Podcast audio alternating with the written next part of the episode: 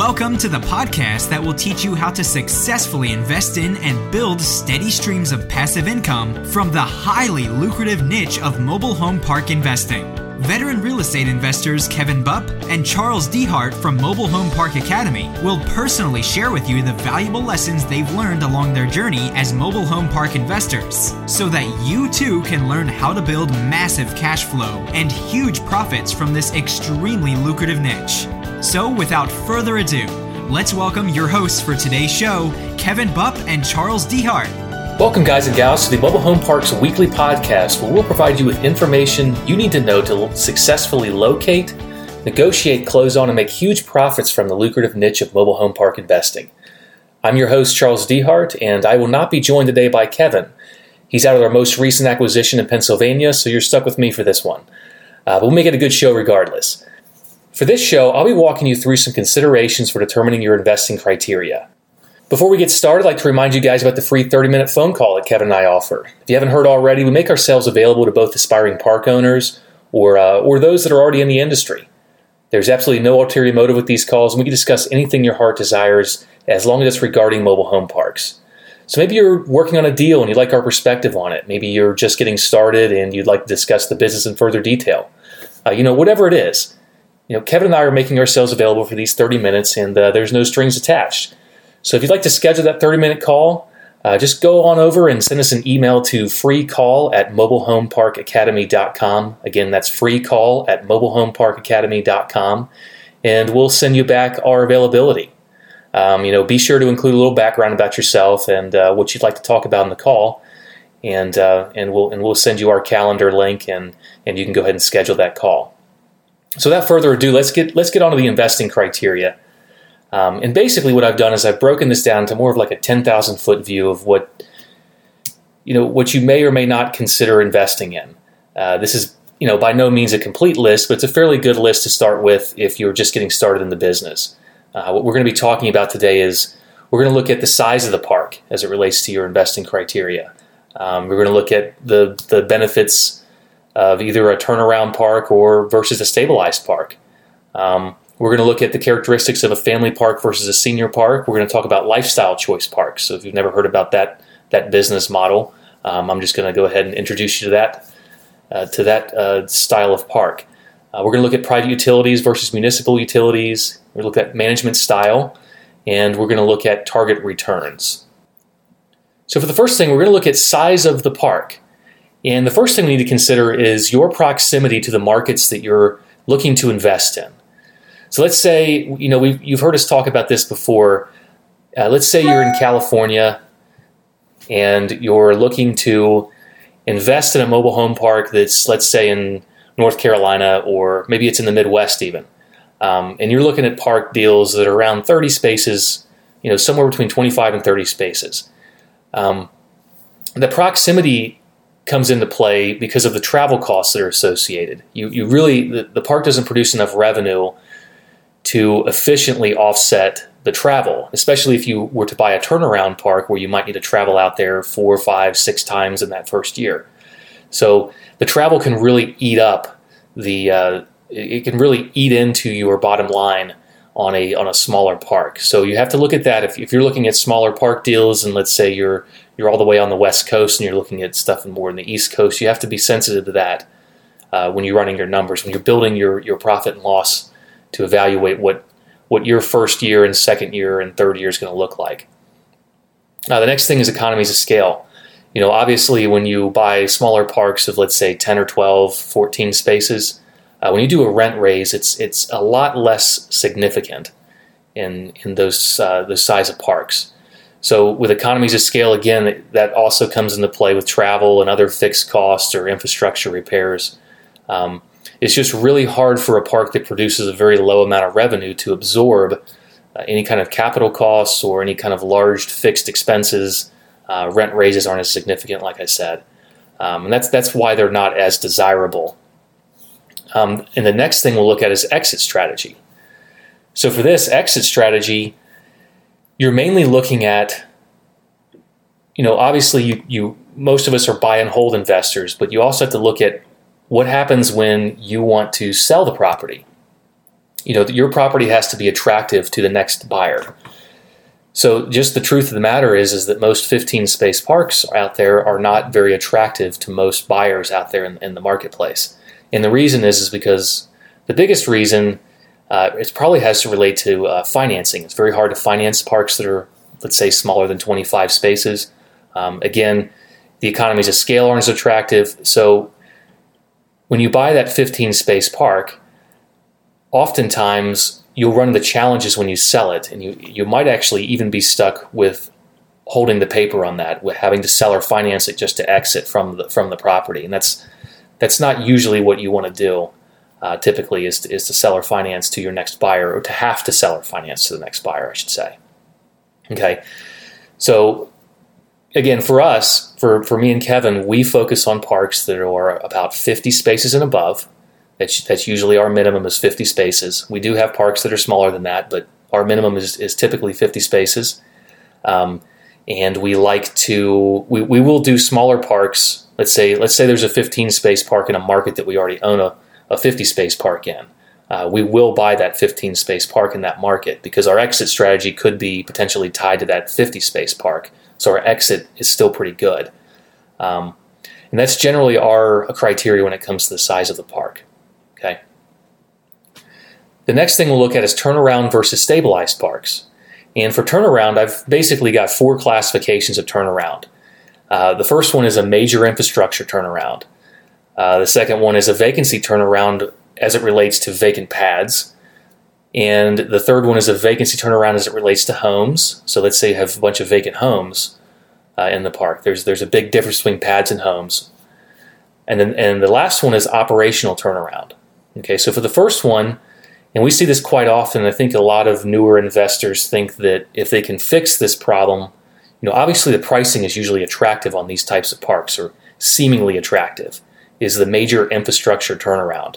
Uh, the one that comes to mind for me is a, it's an REO deal that was on the market about three months, three or four months ago in uh, Minnesota, uh, and it was it was t- being taken to auction. It was a really nice looking 200 space park, and it had a failed a wastewater treatment plant on the property, and it seemed like the starting bid was very reasonable, and it looked like it could potentially be a reasonable purchase, or at least worth attending the auction. Okay. But with those major infrastructure turnarounds, you have to be extremely well capitalized to do that. And you also have to ask yourself the question is that the most efficient use of my capital uh, to dump all of that capital into the park like that? So if, if you're if you're having to replace a treatment plant, um, you know, if you if you got to replace one with another, then you might be out of pocket a half a million dollars. Um, even if you're tying into city sewer, you've you've still got, you know, you might potentially have a lift station that you have to pump the the sewage uphill to the city's connection. Then you have tap fees, which in some markets can be extremely high. Um, you know, so there's a lot of considerations with those with those infrastructure turnarounds. The same thing with uh, there was another park about a year ago that we that we looked at that they had a failed well. The well had been contaminated and they could no longer use the well. And that park owner was having to, you know, there was no municipal water around, so he had to truck the water in. And um, it was extremely expensive to bring water in. It was about a 100 space park, but to bring enough water in to service that 100 space park was extraordinarily expensive uh, when done by truck. And that was basically the only thing they had left. They couldn't drill a new well, they, they couldn't use the existing well, and they couldn't tie to a municipal water system. So essentially, that park was sort of doomed. Okay, that was one you really couldn't turn around. So again, major infrastructure turnaround, probably not the type of thing that you want to venture into your first time into the business. But um, you know there there are opportunities to make money at those those types of parks, but it is, does require a lot of capital and uh, and it is a very large project. Okay, the next one is a vacancy turnaround when it comes to pads, and we this one is even more common for newer investors to to think that they can come into this scenario and um, have a very like a very easy success with it. Uh, with this scenario, it's getting a little bit easier in the industry with Clayton doing the 21st, uh, 21st mortgage, the cash program. It's a little bit easier to do these types of parks, but again, the park has to sort of qualify for their program. So, you know, you can get a finance company involved to help finance your customers' homes, but it's still a pretty big job to bring those homes in, to find the right kind of clientele for those homes, and to and to get those transactions done. Um, it, it's it's a longer process than what I think most people think it is. Uh, we're, we're dealing with it right now in a park that we own that has about 50 vacant pads, and it, it's not an easy process. And if you if you can't use their program and you have to actually go out into the marketplace and buy used homes and bring them in, again, it's very capital intensive. Um, you usually can't recapture that capital, you know, instantly or anything like that. So you might be able to buy a, a ten or fifteen thousand dollar home, bring it in. You might you might have fifteen twenty thousand dollars into that home after you after it's all said and done. It's very unlikely that you're going to get a customer that's going to come in and pay all cash for that, so that you can recoup all of that that capital. So again Vacancy turnarounds are not usually as capital intensive as the major infrastructure ones, but it does require that you are well capitalized to handle that, that situation. The next one is we're going to talk about a vacancy turnaround as it comes to homes. Okay, now with this one, you know, you've got let's let's say we can use our park in Atlanta for example. We had we've got a 30 35 space park. It has 30 it had 32 essentially 32 vacant homes on the property when it was purchased. Uh, I think maybe one or two of those was had a tenant in it. Um, for that one, it's still capital intensive, but not to the degree that the vacant pads are. So, you know, we came in, we put about four or five thousand dollars into each home, did a major lease up, which is an effort. Don't don't make the mistake of thinking that's not an effort. Uh, and what I mean by that is that we are posting Craigslist ads twice a day so that we're basically we've got 20 30 craigslist ads just on a, uh, just on a continuous cycle um, we're sending mailers out to apartment complexes to try to poach some of their tenants we're setting up tons and tons of bandit signs um, it's a major marketing effort even to just try to fill 30 or so park owned homes and try to get that done within six months to a year so it is a major marketing effort to do that and there is some capital that needs to go into those homes in order for those homes to be attractive enough to attract the right customers. But uh, the vacancy turnaround is is going to be much easier to do than the infrastructure or the vacancy when it comes to pads. Okay, uh, and then the last one is our personal favorite, which is the operational turnaround. This has been virtually all of our parks have been operational turnarounds, and if it were me and I was new and I was listening to this podcast, this would be the one that I would go after is the vacancy or the operational turnaround. That's the one that I would focus the majority of my attention on finding is that operational turnaround. What I mean by that is coming into a park that you know it, it has below market rents. Um, maybe there's an operational problem that it has. Maybe it's, it's spending just way too much money, and you know that you can cut those expenses. Um, those are the types of parks that we really love to buy and we're currently under contract for two more right now, one in Alabama, one in Kentucky, and um, you know those those fit our model uh, very well. We've done we've done one of the vacancy turnaround parks when it comes to pads, one when it comes to homes, and we're up to five right now in the operational, with two more being added uh, by the end of November. Um, and then the last one we'll talk about is the stabilized park. Okay, the stabilized park is basically what we try to do. We try to position every park that we buy to be essentially a stabilized park. So these would be parks where you have rents that are essentially at market. Um, you're you're running about maybe 80 90% occupied um, you don't have a whole lot of park owned homes so you might have only 10% of your homes are park owned um, the expenses are all normalized, and it's a well run machine. Typically, the stabilized park will demand a better cap rate from the market. So we obviously we try to take a messed up, a, basically a screwed up park and turn it into that stabilized park because there, there is a certain sector of buyers that only do these stabilized parks. That's the only thing they're interested in. They're okay with the lower returns, uh, but they want that stabilized asset that doesn't require them to do to do too much sweat. doesn't have to doesn't have to put too much sweat equity into it. Okay, So that's that's our that what we try to do is we try to take it from a turnaround to a stabilized asset, so it's attractive. You know, if and when we decide to exit, it's attractive to that to that group of buyers. Hey guys, Kevin Bupp here from the Mobile Home Park Academy. I'm very sorry for interrupting your show, but I have something really special I'd like to share with you. If you haven't heard already, Charles and I are offering something really cool here at the Mobile Home Park Investing Podcast, and I just wanted to make sure that you knew about it. We're offering a free 30 minute phone consultation with the two of us, where you can ask us anything that you like about mobile home park investing. Maybe you're brand new and you just have a few questions that you'd like answered. Or maybe you want to run a deal past us and have us help you walk through the evaluation process. Or maybe you're an already experienced park owner and you just want to bounce a few ideas off of us. Whatever it is, Charles and I, we're very excited to speak with you. And there's absolutely no ulterior motive with these calls, so you don't need to worry about us trying to upsell you or pitch you on some kind of product or service.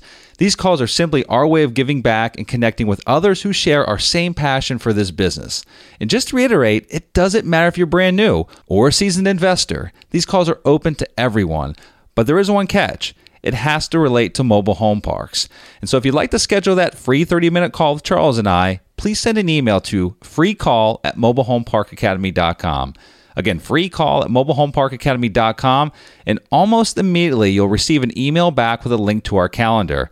And if you haven't received that email within five minutes or so, be sure to check your junk folder, okay? Sometimes it ends up there. And when you go to schedule that time on our calendar, please include a little background on yourself as well as what you'd like to discuss on our call. But please be sure that it relates to mobile home parks.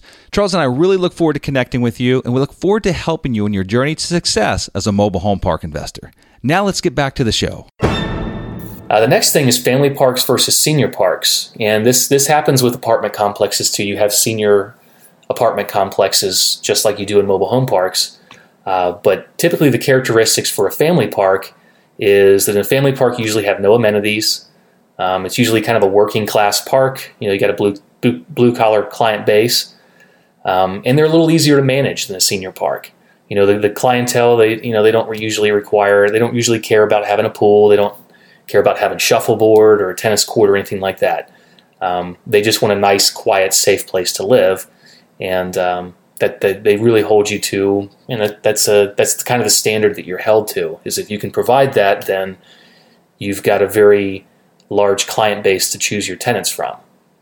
Okay, now with a senior park, you know these senior parks more more often than not they provide amenities you know, such as the pools, the shuffleboard, the tennis courts. Some of them even have golf courses and things of that nature. Uh, you know, walking trails provide Wi-Fi to their tenants. You know, all sorts of things. Um, typically, these customers are more demanding. Okay, um, I guess we'll take a step back. You know, in the senior park is defined as basically a 55 and older. That's usually how it's defined as, and typically it's about you have to to have that designation. You have to have about 80% of your tenant base has to be 55 and older. Okay. Um, so again, the amenities, you know, the more demanding customers, and then if you are looking, if you want to be in the business of buying senior parks, which there's nothing wrong with that. They're the largest company in mobile home parks is ELS, and they own almost exclusively senior parks. Um, but if you want to be in that business, it, it requires you to do a lot better diligence when you go in to make sure that you actually have a demand for that demographic. You know, you know, obviously Florida is an area where senior parks are most common, or maybe more or less like vacation type areas. You know, certain places of Arizona they're pretty common. Um, so you, you just have to make sure that there actually is a demand from that demographic. And I'll give you an example um, of what that could look like when you do not have a demand from that demographic. Uh, we looked at a park, I think it was in Michigan not too long ago. And uh, it was a, the park that we were looking at was a family park, and it was only two parks in the entire town. It was, a, it was kind of a smaller town, about 10,000 people. Uh, the park that we were looking at, uh, the lot rents in that park were about $325 a month, and our and the park that we were looking at was completely full. There wasn't a there wasn't a vacant home, a vacant pad. There was not a vacancy to, to, to be seen. Um, and down the road from it, the other park in town, the only other park in town was a senior park, and it had it was a lot nicer, a lot newer. It had a pool. Um, the homes were new, and it had some vacancy issues, and its lot rent was hundred dollars below the family park. That demo, that that particular marketplace just didn't have the demand from that demographic, and it, it was crippling that particular business. But on the flip side, in Florida, a lot of those senior parks demand lot rents that are $100 or $200 higher than the family parks. Okay, so you just have to make sure that if, you, if you're going to go into that business, you actually have demand for the demographic that you're going after. The next thing we'll talk about is lifestyle choice. Um, and I wasn't originally going to include this in, in our discussion, but um, I was down in, and down in Clearwater visiting Kevin a couple a few days ago, and I we, we went into a park just having a look around, and uh, it was it was basically a lifestyle choice park. And what I mean by that is that the tenants were choosing the lifestyle of living in a mobile home park. Um, this particular park was a senior community. It was a nice park, uh, had nice new homes, had a couple of uh, had a lot of double wides, even had some triple wides in there. And it was a nice park. It was very close to the water in a very desirable area, uh, walking distance to uh, you know a lot of retail, a lot of a lot of stuff to do around there. Um, had a good deal of amenities, but the the homes in that park would typically transact for right, right around forty or fifty thousand. So the customers were typically paying about forty or fifty thousand dollars for each one of these homes, and the lot rent in the community was seven hundred dollars a month. So you know, obviously in Clearwater, I mean, the, the rents are obviously going to be high in, in that marketplace, but if you were to go maybe a half a mile down the road, there was a a nice condo development where you could have bought a 70 80 90000 dollar condo you know basically in that same general area and your association fee in that condo was $225 so the people that live in that mobile home park were actively making the lifestyle choice not to live in the condo okay? So the condo was actually the more affordable option in that in that market but the residents were choosing to live in the mobile home park. Now, you know that that's fine and dandy. That park was having no problem filling their vacancies, um, and that's great. But lifestyle choice presents that increased risk factor that you're competing with other forms of housing, and not only competing in certain cases, but sometimes that other form of housing is much more affordable. So we do not like lifestyle choice parks. We do not even look at them and uh, we, we, would not likely invest in those types of types of properties. Um, so I just wanted to kind of bring that up, just so you're aware of it and you can be on the lookout for it if if you come across it. The next thing we look at is we'll look at private utilities versus municipal utilities. And for this, uh, we own parks on private utilities. We don't. We're not one of those people that say we will never buy a park that's on you know septic or wastewater treatment plant or has a well. Um, we, we certainly look at those all the time, and we, we do own a couple of those types of properties. Um, but with the private utility park, again, just like with certain types of turnarounds, you have to be well capitalized in order to to get into that business. You have to know what your worst case scenario is, and, and that can't be something that basically makes your business fail. Okay, so if you if you do buy a say, for instance, you're looking at a park that has a wastewater treatment plant. Um, you have to basically look at that park. You have to kind of try to figure out when some of the major infrastructure repairs are going to happen with that treatment plant. Um, and then also keep in mind that you only have one treatment plant there. You know, the city has multiple treatment plants that run in parallel. So if they need to do maintenance on a treatment plant, they can send the sewage to a separate plant. Whereas you don't have that. So a lot of times, even though you technically could repair a wastewater treatment plant in a park, a lot of times you can't shut down your park sewer for that month or two months that it takes to to do that. So you have to actually just replace the entire system. Okay, so a lot of the major infrastructure repairs that you could do for cheaper, you could you could maybe do it for three times cheaper to, to maybe replace certain items on your on your treatment plant you you actually can't do that. You have to replace the whole system because there's no place to send the sewer um, during that time period that your system is down. So you have to understand all of the things that could happen when you own certain private utilities. You have to take a look at what you have, um, get professional opinions on what you have, and, and run an appropriate budget. Okay, so it's a lot harder to budget for private utilities, and there are a lot more you know, big costly surprises that could happen. Okay. Uh, whereas municipal utilities, you know, there really isn't a whole lot that could happen that would be that wouldn't be affordable for the park to handle on its own. So, you know, you got a leak here and there. Maybe you have to get a roto rooter man out there to unclog the sewer pipe. Uh, maybe you have to replace certain section of the sewer pipe, put a clean out in, you know, anything like that. Uh, th- those things are typically not that costly. Um, so you just have to be sensitive to that, and you have to understand the type of utility that you're buying. So municipal utilities, you don't really have to understand those all that well. Um, you might run into a, a, lift station when you when you own city sewer, but that's about it. And it, that lift stations are pretty easy to understand. But as far as having well and septic and wastewater treatment plants, you have to understand the way those systems work and the potential uh, problems that you could potentially have, and know that you can you can handle those if they come up. Okay. Uh, the next thing is management style, and there's basically two different types. You can either self-manage it yourself, so you can. Uh, we're actually buying a park in Kentucky right now where the guy bought the park 18 years ago. The the park happened to have a, a house on site, and he moved into the park.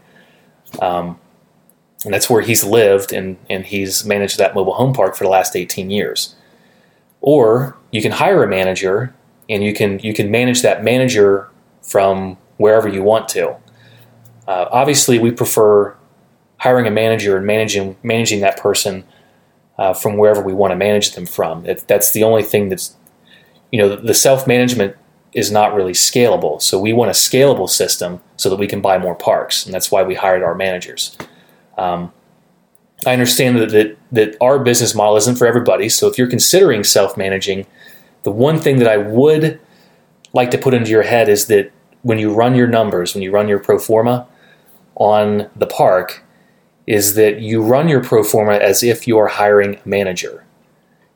So that would keep you from overpaying, and it would also keep you from, let's say, five years down the road, you're you basically say, I'm kind of done with this. I don't really like managing a mobile home park. Uh, maybe I'll just hire a manager. It gives you the ability to do that and not affect your returns. Okay. So that's the only thing that I'll say about that. Self management, I know we would strongly encourage you not to do that, but if that's what you're set on doing, uh, make sure you're running your numbers as if you're going to put a manager in place so that you buy the property correctly. Now, the last thing that we'll look at is target returns. And for this, I'm just going to give you guys what we look for our our basic target return. And since we buy a lot of operational turnarounds, and a lot of times these properties are very screwed up, uh, what we don't say this this is something that you'll hear a lot from from other people is that they'll say that they'll take the actuals and they'll apply a 10 cap to it, and that's the price that they're willing to pay. That doesn't give any respect to the upside, right? So there's there's actually no consideration when, when you say that to the upside in the property. So for us, we, we like to buy properties that are screwed up, and we know there's a ton of upside in those properties. Um, and to make sure that we're buying those correctly, what we typically do is we say, after the turnaround is complete, so if we're talking about an operational turnaround, you're looking at 60 to 90 days. So once that operational turnaround is complete, we look at the 12 months that follow that, and we look at a very conservative approach to what the NOI would be in that 12 month period of time and we would like to purchase the price at a price that is at least a 13 cap. So, for example, if you were, to, let's say you were to buy a park um, that after the turnaround in that 12 month picture, that on a as a, a conservative look at the NOI, you would conservatively expect that you would have $100,000 of net operating income. Okay, we would apply a 13 cap to that, and we would not want to we would not want to pay any more than about $770,000 for that park. You know, we don't give any respect to what it's currently doing. As long as we can turn it around in 60 to 90 days, we look at that 12 month picture, and if we can buy it at a price that is under $770,000, that's what we look for. In addition to that, what we also look for, we have to then look at the leverage. We have to look at what kind of financing we can get for that property during that 12 month period of time, we need to get at least a 20% cash on cash return. Okay, so whatever leverage we get, it has to at least give us a 20% cash on cash return. So I'll walk you through I'll walk you through some examples here, just so just so you can kind of see it at play, see it see it see it in action here. We're currently looking at we've got a park under contract in Alabama right now. We haven't done the full diligence on it, so our you know our profit and loss uh, assumptions aren't exactly refined, but this is what we're looking at right now. This park has a net operating income of about forty thousand dollars, and we have it under contract for seven hundred thousand dollars. Okay, now the the park. I'll just give you some background on it. The park gives free cable to all the residents. It has under market rents, and it pays for the water and sewer. Those are all things that we can fix in 90 days. We can stop giving cable out, we can raise the rents, and we can submeter the water. So we can do all of those things in 90 days. So when you take a snapshot of what that park could be in 90 day or after that 90 day period of time, you you'll have an NOI of about $110,000 is what we're working with in our assumptions. So if you divide that by a 13 cap, you've got basically we would like to be no more than $846,000 for that property. Okay? We're at 700,000. So the next thing is the leverage on this property. We've got some pretty good seller financing terms at 20% down. Um, it is going to take some capital. We have to do some do some repairs to, uh, to, to some of the infrastructure in that park, but we're going to be looking at a $140,000 down payment, and we're, we're going to be also putting in about $50,000 to the park. So we're going to put $190,000 is basically going to be the capital that we're that we're going to be using. Um, our debt service is right around $43,000. So you subtract that from the 110 and you have $67,000 of cash flow after debt service. If you divide that by $190,000 of capital that we're putting up to purchase the property and to fix the infrastructure issues and to submeter and all those things, then we're looking at a 35% cash on cash return. So in this case, this this park meets our criteria. It is above a 20% cash on cash return and and when we do our when we do our turnaround, we're buying it at a price that is better than a 13 cap on that 12 month snapshot. Now, the reason that we use both of those two metrics is for one thing, if you, like I said before, if you only buy on existing actuals at a 10 cap, then you will sometimes miss the, the, the fact that there is upside. So if you bought a park at a 10 cap with no upside, that's not the same thing as buying a, a park at a 10 cap where you could virtually double the NOI, right? That's that's those are com- two completely two separate things. So you have to give respect to the upside. So we, we really like to give a lot of respect to the upside that's existing in the park. Uh, the next thing is is that if we only had the criteria of taking that 12 month snapshot and applying a 13 cap to it and paying basically that price, if we couldn't get financing and we had to pay all cash for it, then even though we bought it at a 13 cap and that's an incredible deal, we'd only have a 13% cash on cash return. So even with that, we have to we have to look at what our leverage is doing for us. Okay, so that's why we, we do the, both of them. Now on the leverage side, you can actually buy a bad deal. You could you could do a bad deal and put let, let's say for instance you were to buy a park for a million dollars and you put a dollar down as your down payment. That you you had one dollar as your down payment. And let's say that after the end of the year, after all the debt service, the cash that was left over was two dollars. Well, you made a 200% cash on cash return, but you, you might not have any equity. So we want to have the equity plus the cash on cash return, right? So you can't just evaluate one or the other. You have to do them both at the same time. You have to basically give respect to both the returns as it relates to how your leverage plays on them, and, and then also the returns as far as how much equity creation that you're that you're that you're creating. Okay. So uh, hopefully I didn't confuse anybody. Uh, I almost got confused myself a little bit there, but uh, hopefully I didn't confuse any of you guys, and you you guys are kind of seeing how how we typically evaluate a deal. Um, and I think that that's all we have for today for this episode. Uh, but before I say goodbye, I'd like to remind you guys that we do offer a free gift for our listeners that leave a five star rating and review on iTunes.